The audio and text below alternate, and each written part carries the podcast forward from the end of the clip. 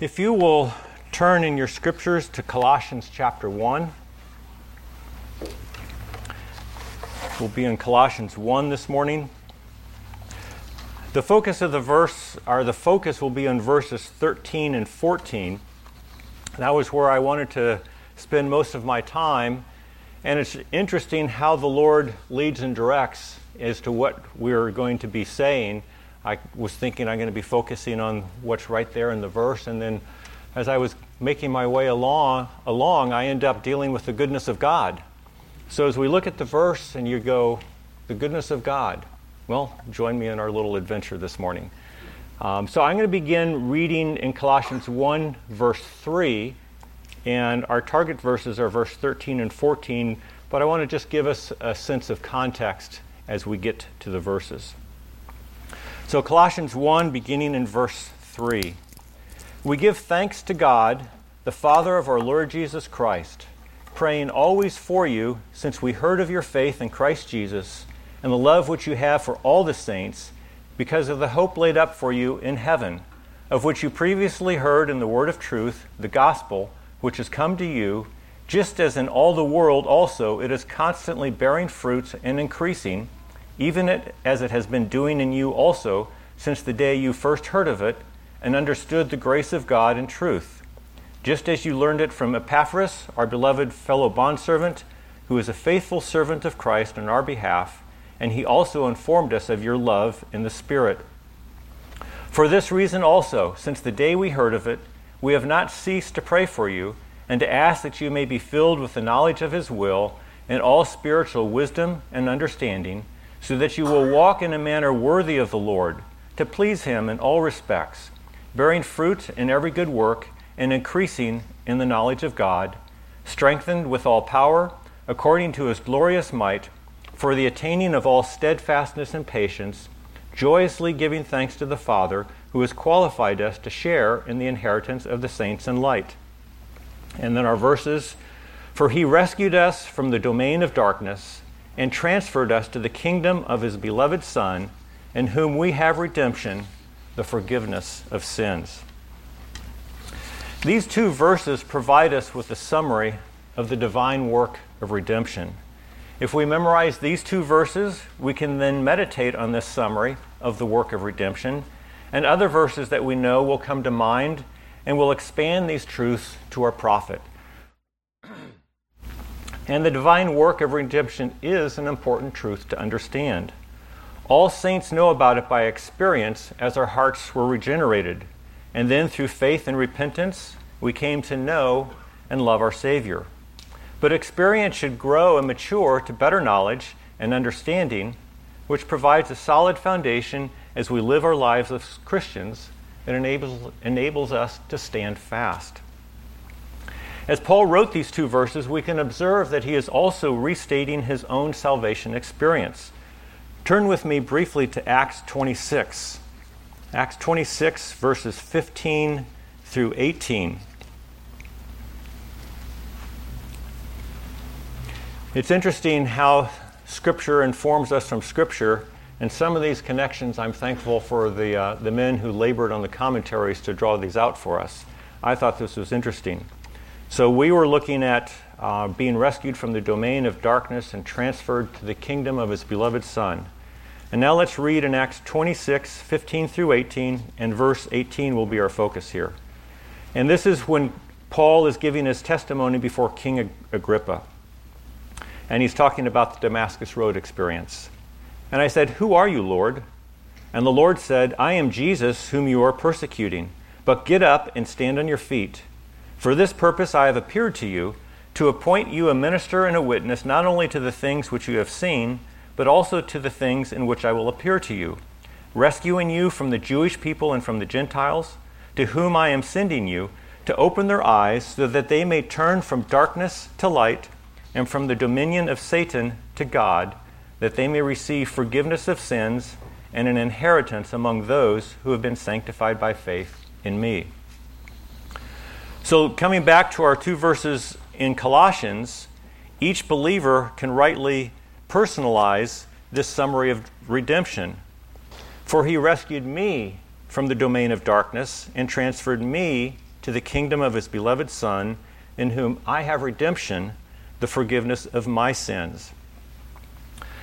So, the main subject of the sentence in our verse is God.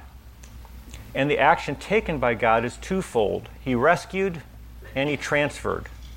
And the object of this twofold action is the sinner, who is moved from his lost state of sin into the kingdom of God. And the new position is specifically called the kingdom of his beloved Son. As a result of this rescue and transfer, the object, the sinner, is declared to receive something, something that is stated in two ways redemption and the forgiveness of sins. And let's briefly consider the action taken by God. First is the idea of rescue. God rescues or delivers from something that is dangerous, evil, or violent. If God is going to rescue, then the sinner must be in a condition of peril that necessitates and requires such rescue. Further, that condition of peril is so severe or significant that the sinner is unable to rescue themselves. Thus, God takes the action.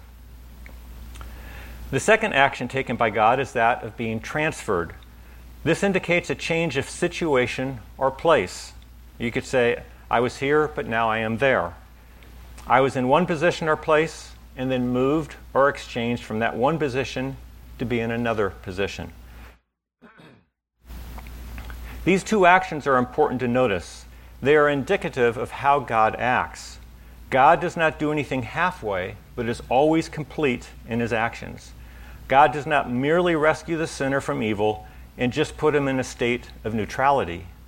Rather, God truly and fully rescues by delivering the sinner from perdition and moves or exchanges them to a place of complete safety. The peril that defined the state of the sinner has been exchanged for a state or condition without any peril, a state of salvation. As I approached this text, I wanted to select truths that would encourage us in our daily Christian walk. There is so much evil and wickedness in our culture that we will always benefit from a reminder of our great salvation. I was not specifically looking for a text to demonstrate or prove the sovereignty of God in salvation, but here it is. A plain and simple reading of Scripture instructs us that God is the first mover regarding salvation. It is not me making a choice or taking the first step, rather, it is God. I can only respond after I have been first made alive. Our text, along with the rest of Scripture, shows that God had to act to rescue the sinner. And any action on the part of the sinner is done only after God has first done his action. God rescues, God transfers. But why must this be done? Our text provides information about what the sinner is delivered from, namely the domain of darkness. We could also call it the jurisdiction of evil or the rule of spiritual ignorance. The power, rule, or jurisdiction means this place or condition is all encompassing. It could also be translated as kingdom, the kingdom of darkness. Before God took any action, each of us resided in this condition of spiritual ignorance, being fully committed to the kingdom of darkness. Because of the fall of Adam, we are all conceived in sin and are by nature children of wrath, the servants of sin, the subjects of death, and all other miseries, spiritual, temporal, or eternal, and eternal. But God, but God rescued us from the domain of darkness. In your fallen state, were you looking and expecting God to save you? Were you trying and hoping to improve your standing before God? Were you even concerned about God's displeasure of sinners? Absolutely not. We wholeheartedly agreed with Adam and we were proud members of the domain of darkness. Isaiah says in 32 6, For a fool speaks nonsense, and his heart inclines toward wickedness, to practice ungodliness and to speak error against the Lord.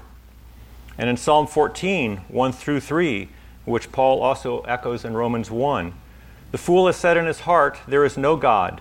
They are corrupt. They have committed abominable deeds. There is no one who does good. The Lord has looked down from heaven upon the sons of men to see if there are any who understand, who seek after God. They have all turned aside. Together they have become corrupt. There is no one who does good, not even one.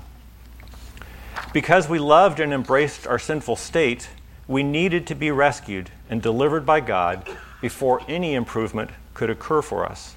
And God did indeed do that and transferred us and moved us to a place of safety. We, are, we were not actors in this process or transaction, we were simply the beneficiaries of the transaction.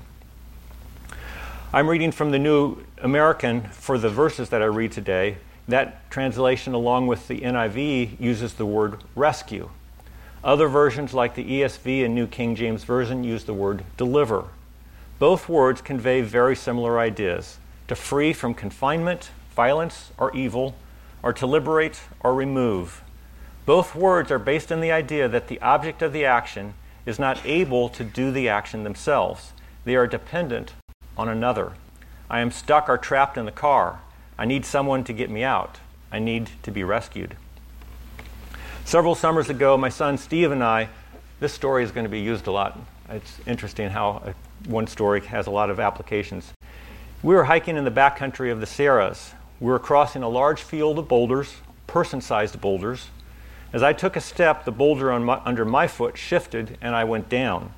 I was face down and had my fully loaded backpack on my back. While I was mostly okay, I was stuck. My pack pressed me down, I couldn't get up. Think of a turtle on its back. I needed to be rescued by someone else. Thankfully, my son did rescue me. That's why I'm here today. The rescue in our verse speaks to the complete hopelessness and darkness and misery in which, prior to God's intervening mercy, we had been wallowing in. And it is in the domain or realm where Satan exercised his usurped jurisdiction over men and women and their hearts, lives, and activities. By Adam's fall, every individual lost communion with God, fell under the wrath and curse of God, and made fully and completely liable to all of the miseries in this life, to death itself, and to the eternal undying pains of hell forever and ever. As God rescues us, our passage tells us that He transferred or translated us to the kingdom of His beloved Son. Transfer is just a change of situation, to move from one place to the other. While transfer is a simple word, I believe that God has so orchestrated the affairs and history of the people of Colossae that when they heard this letter read to them, they would immediately think of their own history. Back in 223 to 187 BC, Antiochus the Great had transported 2,000 Jewish families from Mesopotamia and Babylon to the region of Colossae. Those Jews prospered, and by the time of the early church, there were over 11,000 Jewish freemen in the region. So when Paul speaks of being transferred to the kingdom of Christ, the people that, of that area had a very tangible understanding of the meaning of that action of transfer. The first half of verse 13 speaks of the rescue of saints from the kingdom of darkness and transferred as newly redeemed members of the kingdom of God. Think of the amazing and incredible contrast between these two kingdoms.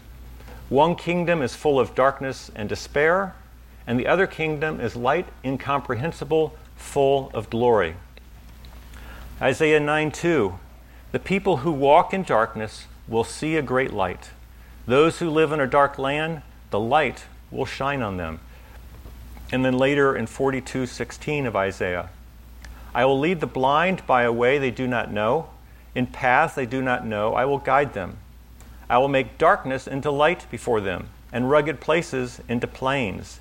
These are the things I will do, and I will not leave them undone. 2 Corinthians 4 6.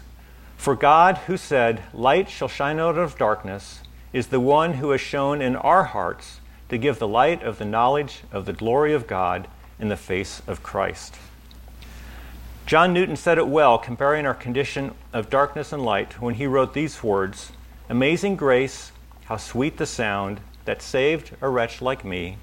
I once was lost, but now am found, was blind, but now I see. So far, we have been speaking of the benefits and the results of salvation. We speak of, of those who have received a great treasure and are now studying, looking, learning about this treasure and are delighted to share it with others. But what if you have not received that treasure yet? All of this may just be religious talk to make people feel good. For the unbeliever, this verse explains your current spiritual state and the need for salvation through Jesus Christ. It explains a very present reality. Presently, you are a willing member of the domain of darkness. You are spiritually separated from God. You are under the power of sin, evil, and the influence of darkness. But what is encouraging about the gospel message in general, and this verse in particular, is that there is another alternative to darkness and sin. It is life in the kingdom of God. If we honestly see our condition in its true state, we recognize that we are sinners before God Almighty. We can do nothing to change our condition or to redeem ourselves. We must look to Christ, acknowledge our condition as a sinner, and plead for his mercy. For the unbeliever, this verse is both an invitation and an encouragement to realize the reality of their spiritual condition and the need for a Savior. It is through repentance of sin and trusting in Christ by faith that we can be saved. Not tomorrow, not next week, but today is the day of salvation. I believe that we'll benefit from spending more time looking at the kingdom of God, the kingdom of His beloved Son. I thought it would be interesting to ask ChatGPT, that newfangled artificial intelligence, what is the meaning of the kingdom of God? And this is what it told me. The kingdom of God is a central theme in the teachings of Jesus and throughout the New Testament. It refers to the reign or rule of God over all creation, both in the present reality and in the future fulfillment of his purposes. The kingdom of God is not limited to a specific geographical or political territory but is a spiritual reality that transcends earthly boundaries. That's pretty good for a computer. I think it was taught how to honestly interpret the text. But as students of the Word, we learn that while the phrase the kingdom of God is only in the New Testament, we find many, many references to aspects of the kingdom in the Old Testament. Isaiah 47 2, He is the great king over all the earth. Psalm 103 19, his kingdom rules over all. Psalm 145:13. Your kingdom is an everlasting kingdom and your dominion endures throughout all generations. There is also the relationship of God as king to his covenant people. Before I give a few verses as an example of this, let me briefly make a comment about covenant people. At the most simple level, a covenant is a consent or an agreement between two persons or parties. I'm not going to get into the level that Pastor Steve is teaching. I'm just going to keep it real, real simple. And so, in modern terms, we can use the idea of a contract agreement for the idea of covenant. So, covenant people are those with whom God has a special or particular relationship. In the Old Testament, God spoke through types and shadows. He was pointing towards something in the future, which we now know is the coming of Christ. With our New Testament understanding, we can easily see what was veiled to the saints in the Old Testament. In the Old Testament, the nation of Israel was God's covenant people. Of all the nations of the world, Israel enjoyed the favor and blessings of God. The occasional Gentile would join them, but the blessings were focused on the nation of Israel. And in the New Testament, we learn about election, the people chosen by God in eternity past to be redeemed by Christ. So, with these brief comments about covenant people, let's just look at a few verses in the Old Testament. Isaiah 41 21. Present your case, the Lord says. Bring forward your strong arguments, the king of Jacob says. Exodus 19:6 calls Israel a kingdom of priests and a holy nation. Isaiah 40:10 looks ahead when it says, "Behold, the Lord God will come with might, with his arm ruling for him." And Isaiah 52 7 looks forward when the proclamation for Zion is understood Your God reigns. I'd like to direct our thoughts about the kingdom of God in the broadest sense possible, one that spans all of creation and all of time.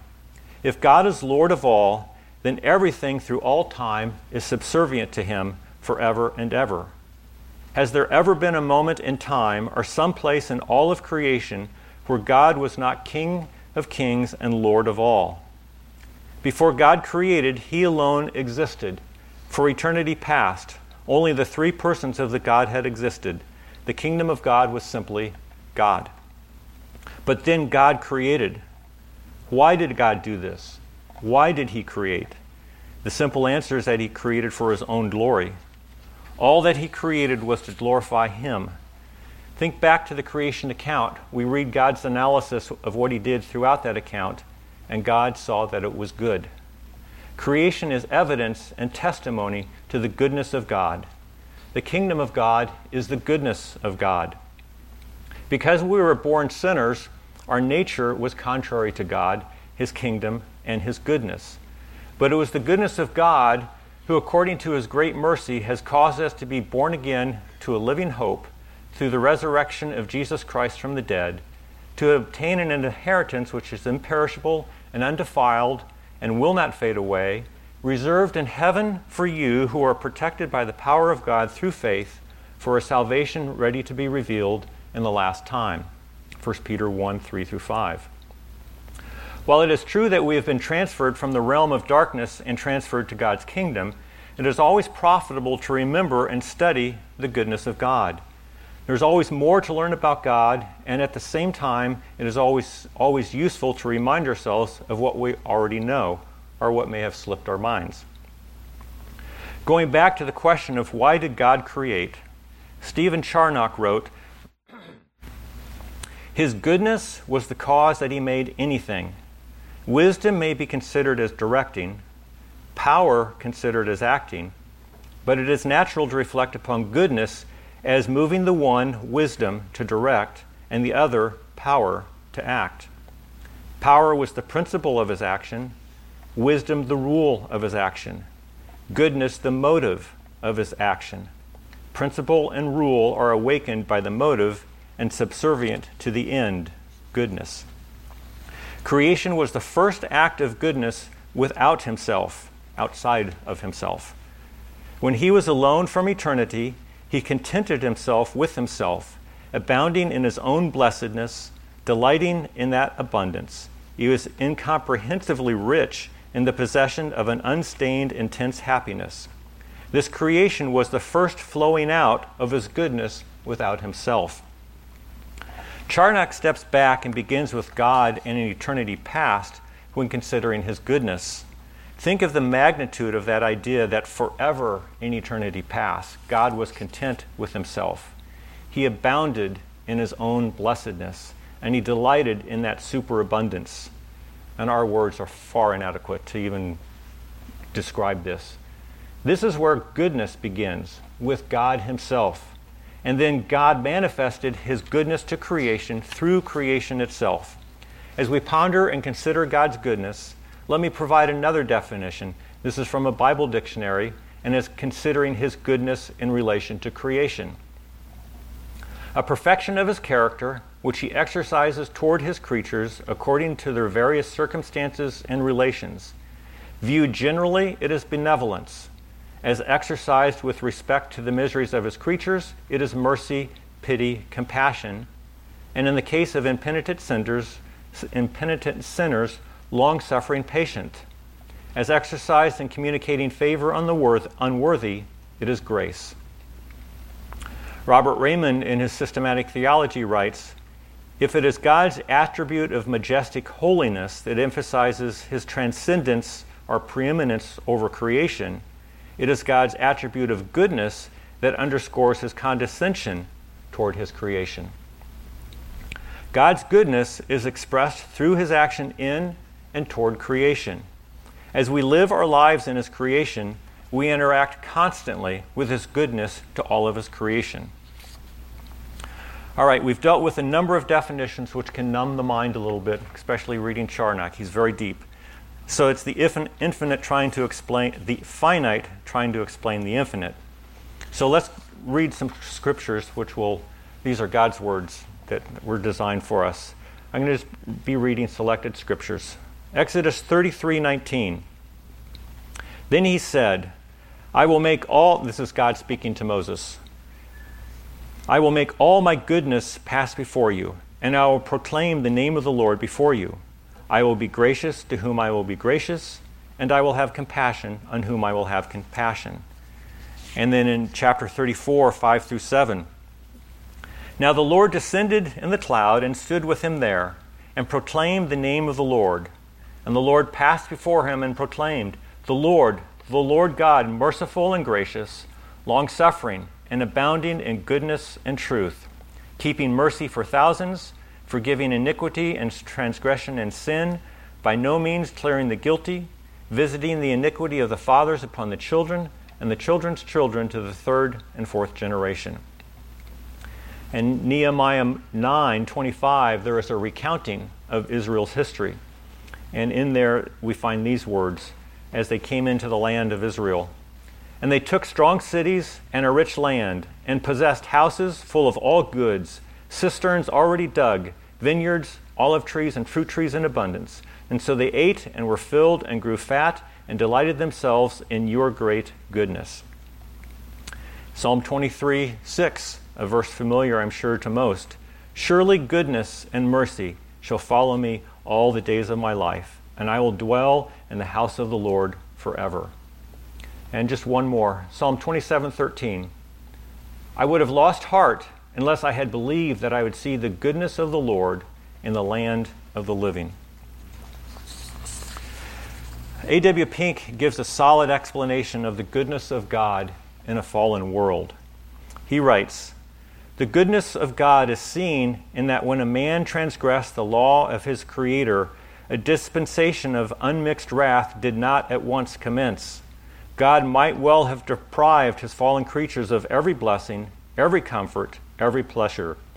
Instead, he ushered in a regime of a mixed nature, of mercy and judgment. It is very wonderful if it be duly considered, and the more thoroughly that that regime, regime is examined, the more it will appear that mercy rejoices against judgment. Notwithstanding all the evils which attend our fallen state, the balance of good greatly preponderates. With comparatively rare exceptions, men and women experience a far greater number of days of health than they do of sickness and pain. There is much more creature happiness than creature misery in the world. Even our sorrows emit of considerable alleviation, and God has given to the human mind a pliability which adapts itself to circumstances and makes the most of them. So far, we've been looking mostly at verse 13. Let's read our two verses again and also briefly look at verse 14. For he res- rescued us from the domain of darkness and transferred us to the kingdom of his beloved Son, in whom we have redemption the forgiveness of sins. As a result of God's action in verse 13, our rescue and our transfer, we have redemption, specifically the forgiveness of sins. And notice the pattern in these two verses. Verse 13 has a dark kingdom and then a good kingdom. And then it has redemption and then sin forgiven. Verse 13 moves from good to bad. Verse 14 states our new good position and states the bad position we have been forgiven from. Question 22 and 23 of our Baptist Catechism contrast the domain of darkness and the kingdom of his beloved Son. What is the misery of that estate or condition whereinto man fell? All mankind by their fall lost communion with God, are under his wrath and curse, and so made liable to all the miseries in this life, to death itself, and to the pains of hell forever. And then the next question is Did God leave all mankind to perish in the estate of sin and misery? And our section from A.W. Pink mentioned the answer is no. God could have, God did not. And the Catechism says God, having out of his mere good pleasure from all eternity elected some to everlasting life, did enter into a covenant of grace to deliver them out of the state of sin and misery and to bring them into a state of salvation by a Redeemer. God's goodness is enjoyed by all of creation, both saved and lost. When a lost man states, If God is good, why do bad things happen? It shows the wickedness of his heart. That man needs to be reminded of all the good that God gives him daily the breath of life, clothing for the body, food for nourishment. Wickedness is man's fault, not God's. The most glorious aspect of God's goodness is his mercy toward his elect. This is something that does not belong to the sinner, to the lost man. It is reserved only for those who flee to Christ for salvation and beg Him for forgiveness. The sinner who recognizes his sin against the goodness of a loving God can rest in the arms of Christ. And then as we conclude, I want to read verse begin reading in verse 13 through the next section verse 20, which looks at characteristics of Christ. That will be our transition as we come to the table this morning. Colossians 1 beginning in verse 13. For he rescued us from the domain of darkness and transferred us to the kingdom of his beloved Son, in whom we have redemption, the forgiveness of sins. He is the image of the invisible God, the firstborn of all creation. For by him all things were created, both in the heavens and on earth, visible and invisible, whether thrones or dominions, or rulers or authorities. All things have been created through him and for him. He is before all things, and in him all things hold together. He is also head of the body, the church, and he is the beginning, the firstborn from the dead, so that he himself will come to have first place in everything. For it was the Father's good pleasure for all the fullness to dwell in him, and through him to reconcile all things to himself, having made peace through the blood of his cross. Through him, I say, whether things on earth or things in heaven. Amen. Let us pray. Lord, we thank you for your word, and we, we thank you for what we learn of how you have rescued and transferred us to the kingdom of salvation. Lord, we acknowledge that we were sinners before you, and we had no inclination or desire to look to you. But in your goodness and kindness, you reached down, you changed our hearts, and breathed spiritual life into us.